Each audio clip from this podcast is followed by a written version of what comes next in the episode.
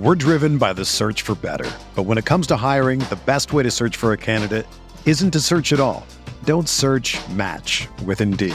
Indeed is your matching and hiring platform with over 350 million global monthly visitors, according to Indeed data, and a matching engine that helps you find quality candidates fast. Ditch the busy work. Use Indeed for scheduling, screening, and messaging so you can connect with candidates faster. Leveraging over 140 million qualifications and preferences every day, Indeed's matching engine is constantly learning from your preferences, so the more you use Indeed, the better it gets. Join more than 3.5 million businesses worldwide that use Indeed to hire great talent fast. And listeners of this show will get a $75 sponsored job credit to get your jobs more visibility at Indeed.com slash BlueWire.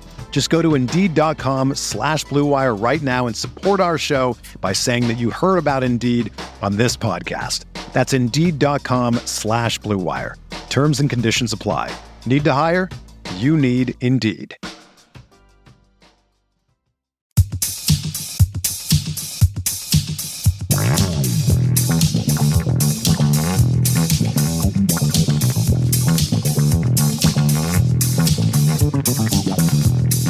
All right, ladies and gentlemen, boys and girls, children of all ages, welcome to CanFest Study Hall.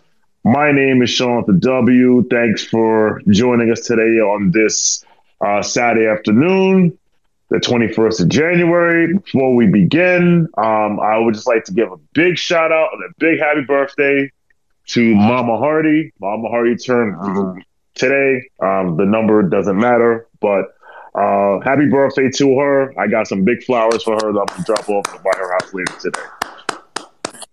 Thank you very much. You are far too kind. Um, and for those who are listening on podcast, for the person you heard clapping, um, is my co-host who is a Knicks beat reporter for WFUV Sports. That is at WFUV, the official radio station of Fordham University in the Bronx, where I'm born and raised. That is that was clapping Mr. Chris Persian. Chris, how are you doing today? Happy weekend, sir. Happy birthday to Mama Hardy. Um, I had my first day of classes on Wednesday. My class was at uh, 12.30. Um, and I woke up at 1.30. So that's how I started out my semester. Uh, I feel like that is not surprising to our listeners because they know I wake up late, but when you realize I wake up late because I'm watching, I don't know, Jarace Walker film at four in the morning and I can't fall asleep. It, it, it, it was fun. We got we got things started on Thursday. Both classes was on time and punctual, uh, and same for Friday. So we got our we got our week rolling eventually. Um, getting back in the groove of things here as a student. Uh, which also entails being in the WFUV studios the whole time. Um, I will be out and about, probably missing some Knick games for the rest of the season because I have been elevated um, from the practice squad. Well, not actually. I, I've I've, I've been partially elevated from being the studio host for women's basketball, which means every halftime show and every post game show. That's what I did last year too. Um, but for this last stretch of the season, I was put on color commentary for five games, and that includes you know road trips with the team. Um, if they're playing on the road, you know I got to bring a suit, go on the road with them, and call that game there. So I'm very excited for that. I'm excited to take this next step in my sports broadcasting career. I always like to call it an aspiring career, but I feel like it's I feel like I might qualify to drop the aspiring at this point. It'll it'll be fun. Um, because I love calling color commentary. I love doing Mr. Clyde Frazier's job of not giving the what of the game, but giving the why. And yeah, I love doing play by play, but doing color, getting to explain, because when I do color commentary, I can nerd out and I can be the basketball nerd that you all know me as. Um, and it's my job to do it in that case instead of me annoying everyone you know like it's it's fun. So look out for that. I'll be posting the link. If y'all ever want to hear me call a game you can do that now. Um, five times before the end of the women's basketball season here in the bronx. And other than all of that I'm doing pretty good, except for what is now a one and seven record as a beat reporter for the New York Knicks.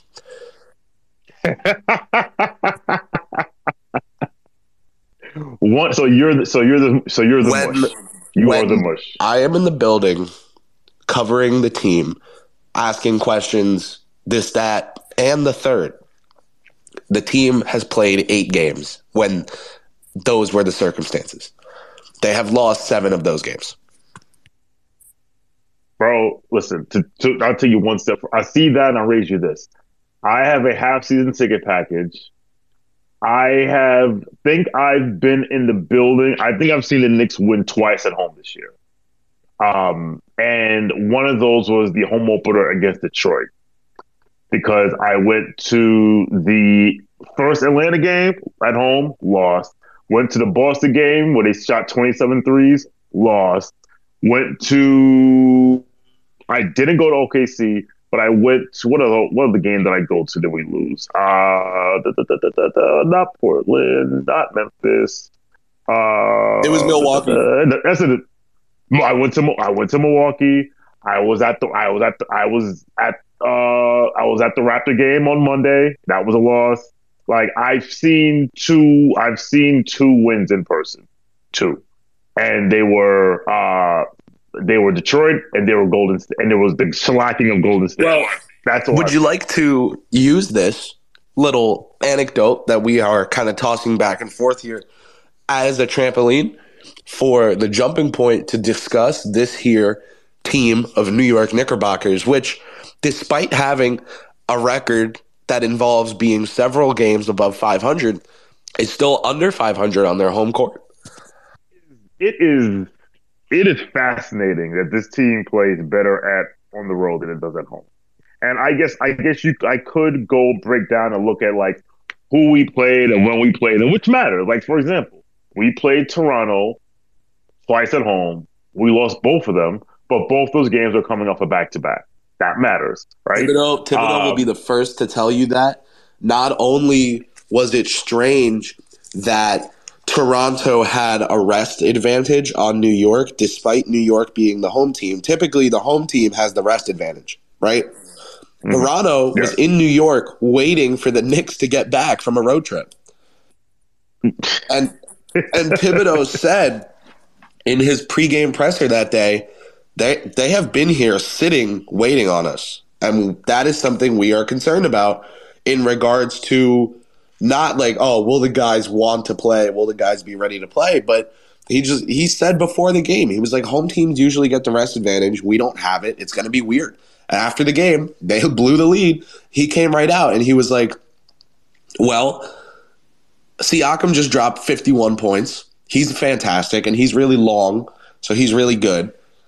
And we were freaking exhausted from traveling last night to our home court tonight. Like it it's it's not an excuse when it's not the norm. So I totally understand that aspect of it as well. But I don't know.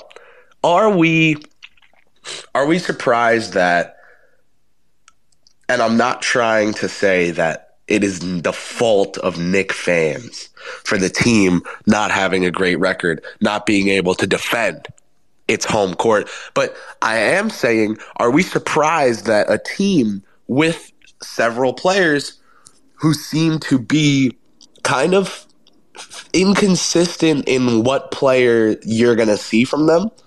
Um, and therefore get inconsistent fan responses. For example, there is a Knick who last season got booed every time he touched the ball. The season before got MVP chance every time he touched the ball. And now this season started out getting booed every time he touched it and is now back to getting MVP chance. That combined with that particular player perhaps not being the most steady-handed surgeon of an emotional leader for the team, combined with that particular player's extent of his role in the offense, and the fact that that particular player's swing skill is his shooting. When he's on shooting, he's on, and when he's off shooting, he's off pretty much the whole game. I I can't help but think if it's just a a third dimension of team construction that is mentality and, and everything that just the vibes are weird. I'm not saying they're bad. I'm not saying they're wrong. I'm saying they're weird.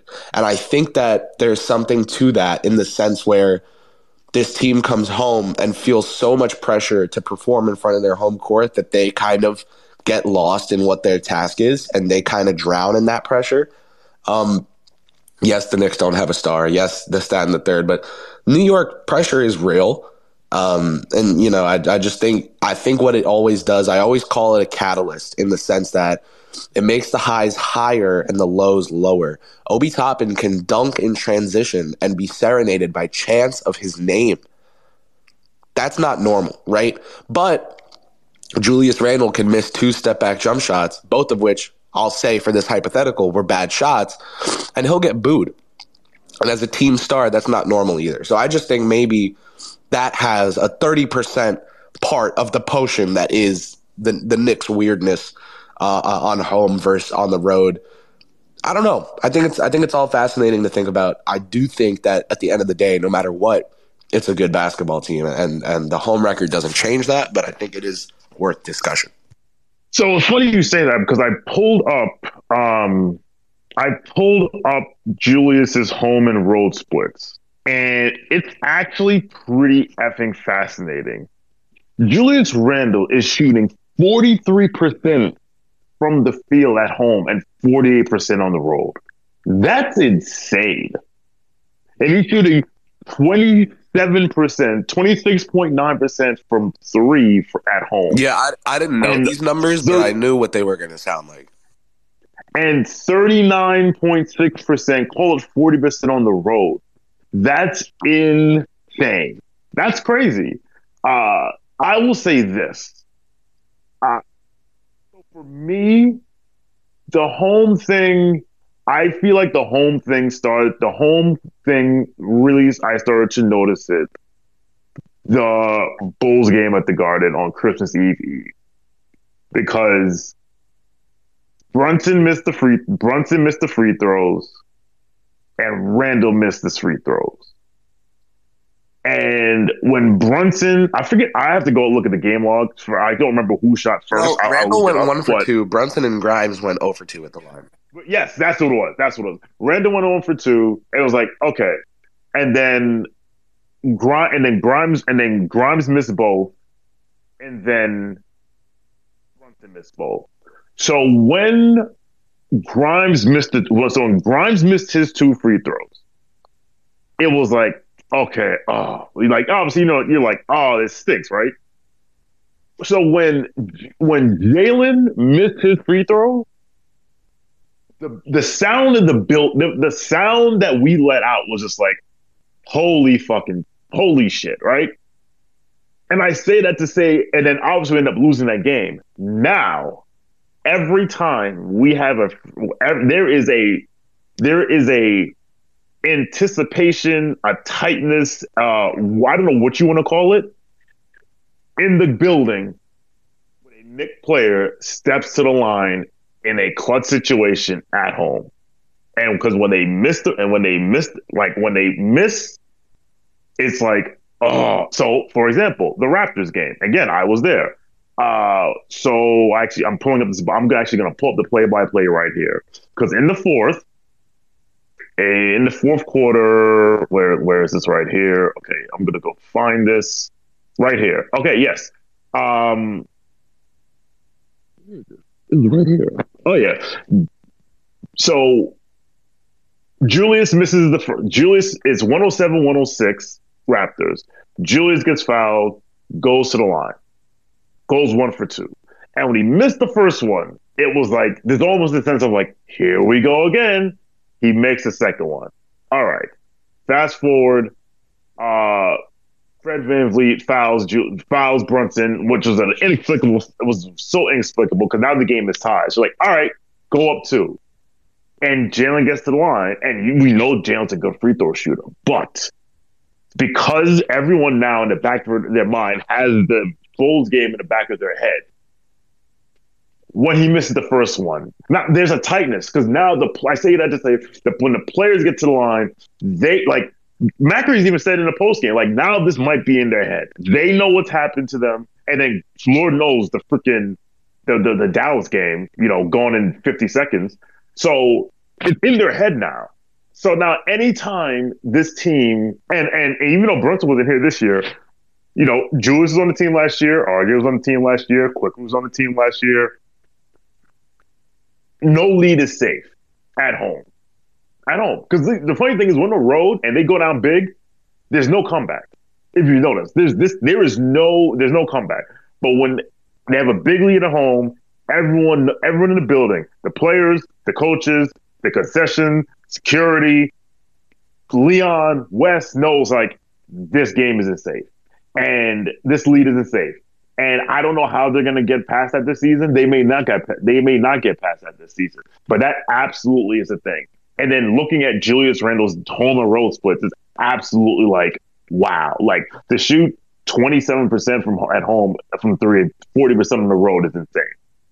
Yeah, no, it's a there's a difference. There's a a ostensible one. Um, I don't know how much of it is like. I I, th- I think you're right. I think a lot of it at this point is the fact that it's happened before. Like I think I think at this point, like you saw Randle after um, the Toronto game, and he was like like smiling, laughing. He's like, I can't believe we finally won one of those games, one of those games where things are tight back and forth, because he knows that things just fall apart. And I think the conversation is worth having regarding why that happens. Um, I think there are a lot of things you can look at. I think that you know zeroing in on any one thing is probably a mistake. Like it's it's obviously a variety of factors. It's obviously the splits for the players. Um, the team strategy, the scheme once they're up changes it feels like Randle particularly does this thing where he will do things like the little things well and they'll work and the team will go up or whatever and he'll be playing well and he's like okay now that i played well it's time for it for me to take over and it's time for me to do iso this iso that um and it feels like randle then goes to he reverts to the version of randle that doesn't get the job done. And I, it happens once he plays well. Like once he plays well, he earns the ability to uh, uh, play worse. Um, and it feels like the team does something similar in that they'll mix quickly in with the lineups. They'll play, um, they'll play Grimes with the bench. They'll whatever it is. Like they will try different things. Barrett with the bench, Brunson with the with with Sims and McBride. Like they'll try these different things out. Thibodeau will ge- genuinely experiment and try things out, and the team will uh, amass a lead. And then once it has the lead, the team is like, "All right, well now it's time." To run and hide with the game, to chew the clock, and to to play ISO basketball, and it feels like so counterintuitive. Like, oh, you finally you know, got a big lead early in the game. So now it's time to start doing what you weren't doing to get that lead. Like it, it it's it, it's a pattern that happens a lot. Like like we'll the the team will get somewhere doing something, and then use that somewhere as an excuse to switch the something, and and then the lead goes away or the good play goes away, whatever it is. Um, I think that's a trend worth. uh, observing. You know, I, I think that it's not smart. It's just not. It's this odd reverting to non-winning ways once it seems like a game or a performance, an individual matchup is whatever it is is won. No, I, no. I mean, you hit the nail on the head.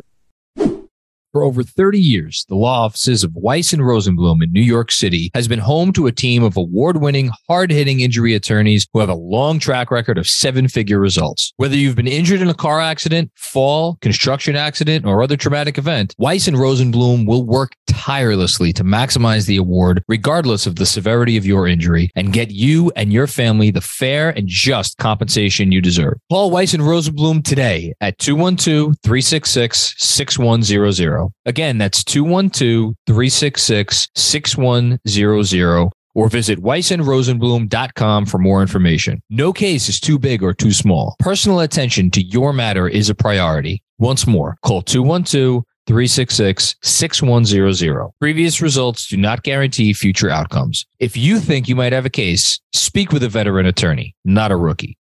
If you're a basketball junkie, then you know there's no better time of year than the NBA playoffs. Twice a week, JJ Redick is cooking on his podcast, The Old Man and the Three. He has guys come on in all stages of their careers to talk about the league and share stories you won't hear anywhere else, including Devin Booker on why he talks so much trash, Ray Allen's epic free throw competitions with LeBron in Miami, and the moment Tyrese Halliburton knew Pascal Siakam would be a good fit in Indy. In addition to player interviews, every Monday JJ breaks down the top three things happening around the NBA with unmatched analysis, not outlandish takes, and is often joined by masterminds of the game like Tim Legler to dive deep on rookie reports, trade breakdowns, and why is mean mugging now a tech? You won't find another outlet that covers the game as comprehensively and with such insight as JJ does it on The Old Man and the Three. Make this your companion podcast during the playoffs. Listen to The Old Man and the Three ad free on Wondery Plus or wherever you get your podcasts. We're driven by the search for better. But when it comes to hiring, the best way to search for a candidate isn't to search at all. Don't search match with Indeed. Indeed is your matching and hiring platform with over 350 million global monthly visitors, according to Indeed data, and a matching engine that helps you find quality candidates fast. Ditch the busy work. Use Indeed for scheduling, screening, and messaging so you can connect with candidates faster. Leveraging over 140 million qualifications and preferences every day, Indeed's matching engine is constantly learning from your preferences, so the more you use Indeed, the better it gets. Join more than 3.5 million businesses worldwide that use Indeed to hire great talent fast. And listeners of this show will get a $75 sponsored job credit to get your jobs more visibility at Indeed.com slash BlueWire. Just go to Indeed.com slash BlueWire right now and support our show by saying that you heard about Indeed on this podcast. That's Indeed.com slash BlueWire. Terms and conditions apply. Need to hire? You need Indeed. The journey to a smoke free future can be a long and winding road, but if you're ready for a change, consider taking Zyn for a spin. Zyn nicotine pouches offer a fresh way to discover your nicotine satisfaction. Anywhere, anytime. No smoke, no spit, and no lingering odor. Get in gear with the Zyn 10 Challenge and enjoy 10 smoke free, spit free days for just $5.95. Order online and start your new journey today. Warning this product contains nicotine. Nicotine is an addictive chemical. So I do want to discuss the games of last week, and then we'll get to um, and then we'll and then we'll uh, discuss our topic. Then we'll open up to the uh, we'll open up to the uh, to the to the callers, to the audience. I ninety five bully. I see you. You will be first up. Um, so I do want to read a quote, a, comment from Ariel. Uh, and again, if you want to say something, but you don't want to come on stage or can't come on stage because you're at work or something, um, leave something in the com- leave leave, leave a, a, comment in the chat in the lower in the lower right hand corner. Right now, there's a little, with the little uh little thought bubble. Uh, so Ariel says the crowd's a bunch of casuals, also business suits and tourists have priced out the diehards. Ariel, I will tell you one thing. Um, the diehards got priced out years ago. Uh, this is this isn't anything new. Uh, I remember I used to go to games because in the aughts in like 05, 06, because my boss, I used to work at a real estate company on like 31st and 7th, and my boss had season tickets and he would sometimes give them to me. So um, I actually do think we have a good amount of diehard, non uh, non casual fans. Uh, even like some of like the the suits, some of the suits are like you know, they raging, right? But I don't know. It's just that, and the, and the last thing I'll say that what I've heard is that people like, oh, everyone wants to turn up at the Garden, and I and I think there's, a, there's some truth to that. People always want to, people always want to put their show on. People always want to put their best foot forward to put on a show at MSG. Um, and it's because we're New York. No one knows what the scoring. No one knows what the scoring record is at the Paycom Center in Oklahoma City, or at Amway Arena, or at the Amway Center in Orlando, or the Fiserv Forum in, in Milwaukee, but every but it, it, do it at MSG. It's a it's a thing. So that's just something we have to deal with. And honestly, if we have players that cannot match up to cannot match the effort of visitors whose talent level is at or below us, then maybe we need better players. And that's all. And that's all that Stone Cold got to say about that. All right, I think, let's. I, yes, go ahead. I think it's interesting because if you remember to start the season, um, a popular argument that even Knicks Film School was like one of the one of the people out there um, just presenting evidence to support it, you know, like fairly, but that like the front office had assembled this Frankenstein's monster of a basketball team that was unable to compete and that no coach could possibly do anything with this roster. So it couldn't possibly be um, anything that Thibodeau had to improve because the the roster was a death sentence from day one. Um, and then the front office stepped in and was like, switch the rotation to this because your rotation isn't working. And once the front office changed the rotation, the team won eight straight games and then they lost five straight, but then they won seven of nine, something like that. It was just it, they've been notably better since the rotation was changed, and it feels like um, the discourse is now. Oh well, you know, it's just great that Thibodeau has been able to get so much out of this team because no other coach could have done. It's like I think the discourse doesn't have to be so hyperbolic. Like the term "no other coach," like not only are there 30 NBA head coaches, if we want to say 10 of them stink, uh, relatively to the other 20, then you can say there's five assistants or associates that deserve to be head coaches and would be good ones. Like at any point, in my opinion, there are like at least 25 capable head coaches surrounding the NBA. I don't think it's, you know, they're all great. I think they're all like able to do the job. When I sat down uh, at the start of the season and i attempted to rank Thibodeau, I, I got him like 13th, 11th, 15th. Uh, I used different philosophies to rank coaches and then try to kind of like do an emulgation of them all. Whatever. It, uh, it, uh, Thibodeau is is a good head coach who is, in my opinion, in the top half of the NBA. I just also think that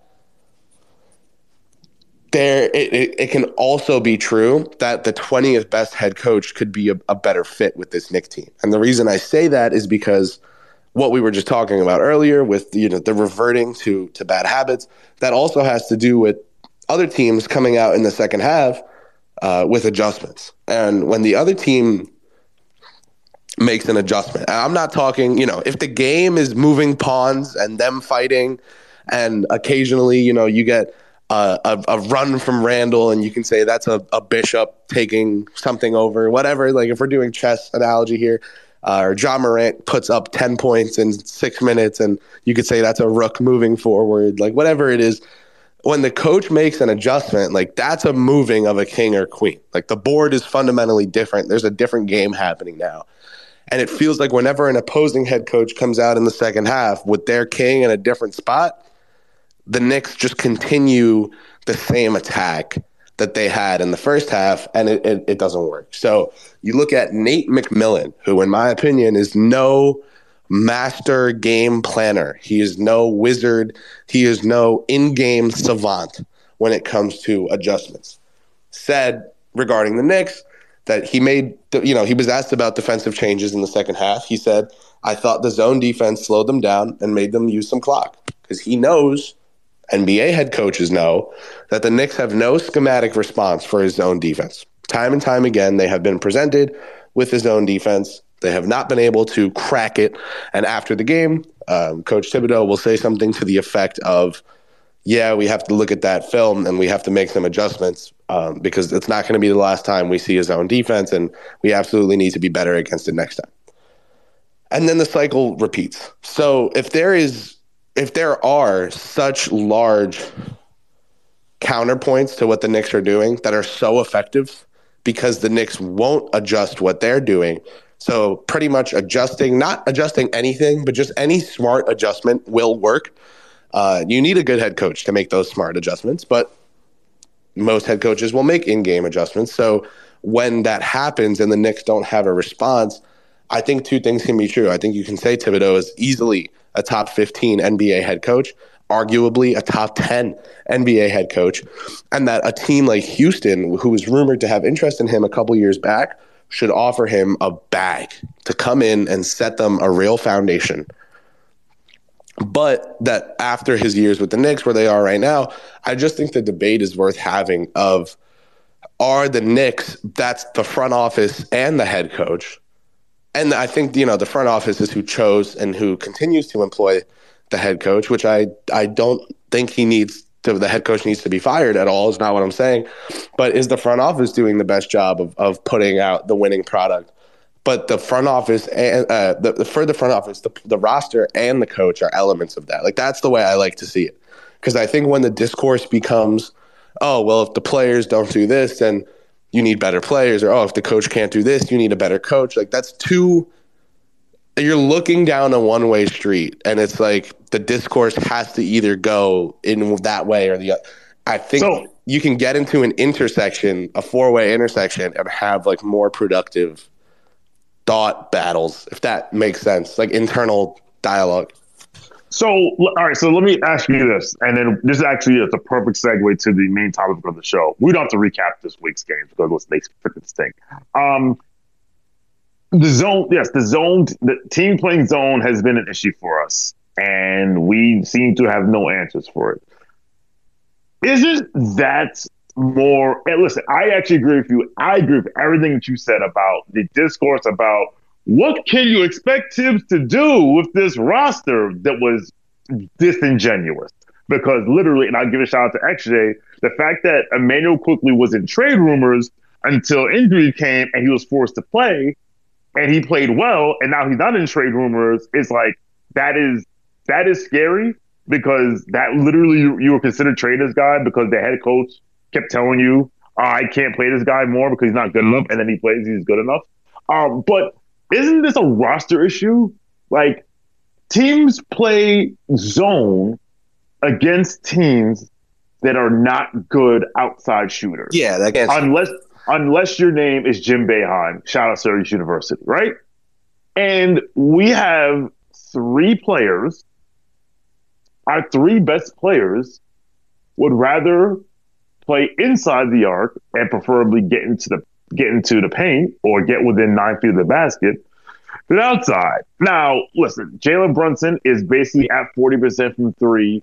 Quentin Grimes is at 37% from three. But then after that, we have Obi Toppin at 34%, which is at league average is like around 35%. Then you have Obi Toppin, Julius at 33%, Quickley at 33%, RJ at 32.6%, and then, you know,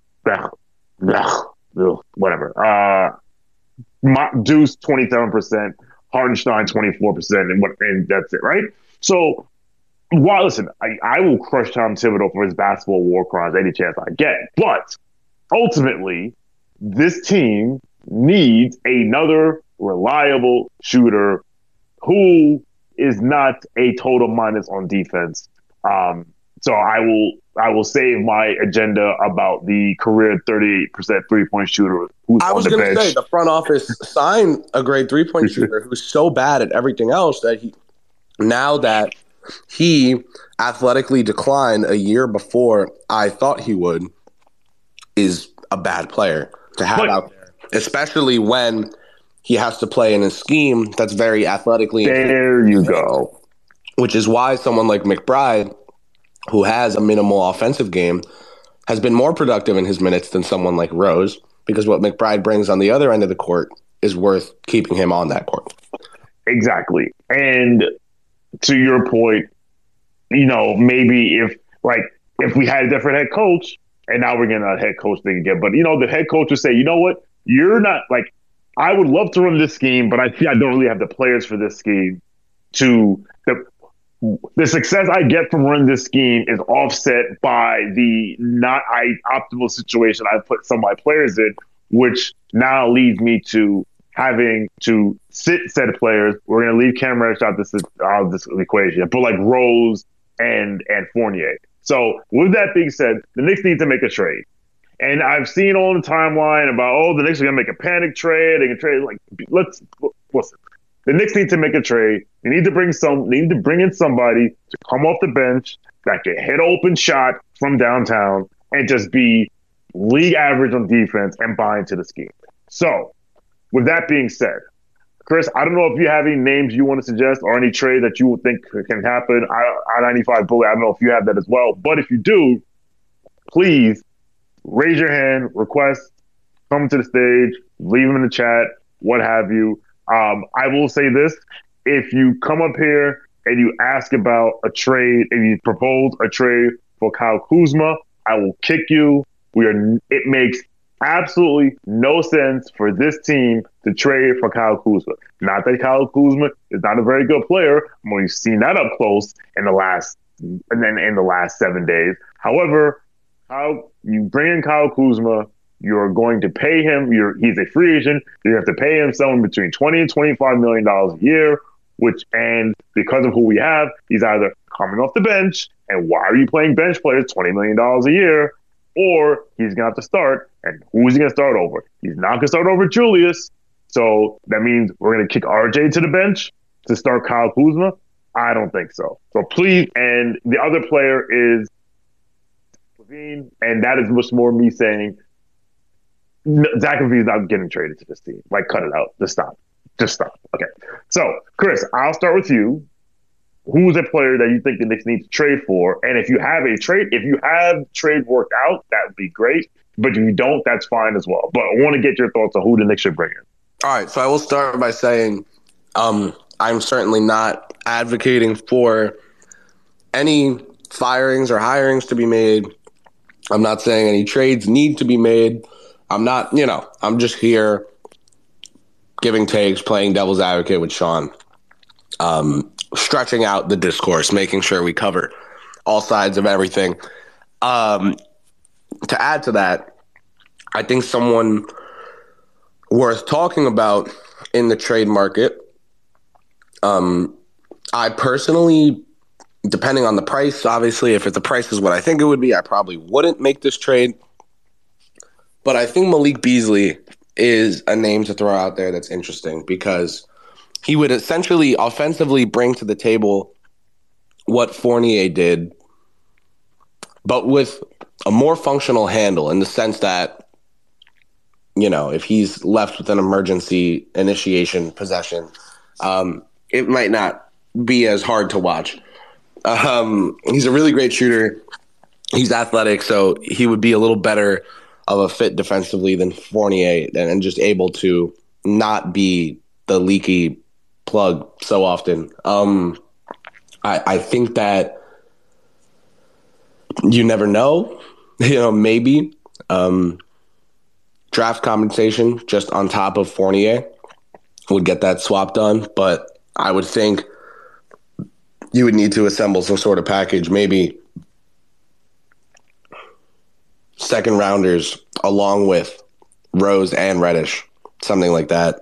Whatever it is, um, you know, that bench unit could then be McBride, Quickley, Beasley, Toppin, Hartenstein slash Sims.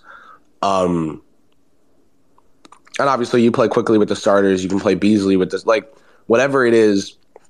You can. He's just someone who can play. I think in this rotation, uh, that would probably be low cost. Um, and I, they, you know, they want to have 2024 cap space, so that would line up there. And and uh, William Wesley wanted him in restricted free agency a couple years back, and Gersson Rosas was who got him to the Timberwolves, who now works for the Knicks. So there's there's some stuff there. Uh, Absolutely. So the I think I think Beasley's reasonable. Um, I don't think it'll cost an arm leg to get him. Um, for me, I wrote down so I wrote down four names. One of these names, I one of these names will be perfect, but it's not going to happen, or it would it will be a big it would be a big time move, and the uh, and they all have their warts. So the player that has his like so the one the first name I wrote down was uh Bojan Bogdanovic, um, who is wasting away in Detroit. Uh, he is like you want to talk about spacing, Jesus! Like he is, he will be amazing off the bench from offense perspective. Defensively, I mean, like if we if we don't think Fournier can work, can we put both? Can we put Bojan in that in, in our defensive scheme? I'm not sure. Um, the player that would be perfect, but would but it's probably not going to happen is OG Anunoby because his skill set is literally in desired by the entire league. And when I hear, when I read about Donovan Mitchell like trade packages for OG, I'm like, okay. And which means that it, and because OG's not coming up the bench, OG's either going to play the two or the three, which means goodbye to Grimes or RJ. Um, I like I like Quentin Grimes, but if I can get OG Anunoby, thanks, Clinton. It's been real, but I think that's that's a huge that's a huge trade. So I don't think it's happening. Um, the other two names I wrote down were Gary Harris and Jay Crowder. Um, Jay Crowder would basically mean the end of Obi Toppin in New York, which sucks because my that's my son's favorite player, and he even has a jersey. And I bought that jersey, statement jersey, knowing full well that it may be a relic in two in two and a half months, but whatever.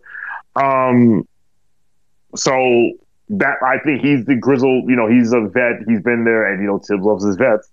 Um, and then Gary Harris. Gary Harris, solid player. Um, again, he's a guy who come off the bench. He's I don't he's not the, necessarily the biggest needle mover, um, but he is hitting forty. He's shooting forty four percent from three. Um, he's not a big wing, but he fits. Otherwise, he will. Um, so he's some nice. He's some nice insurance. Um, and yeah, so those those are the ones I have.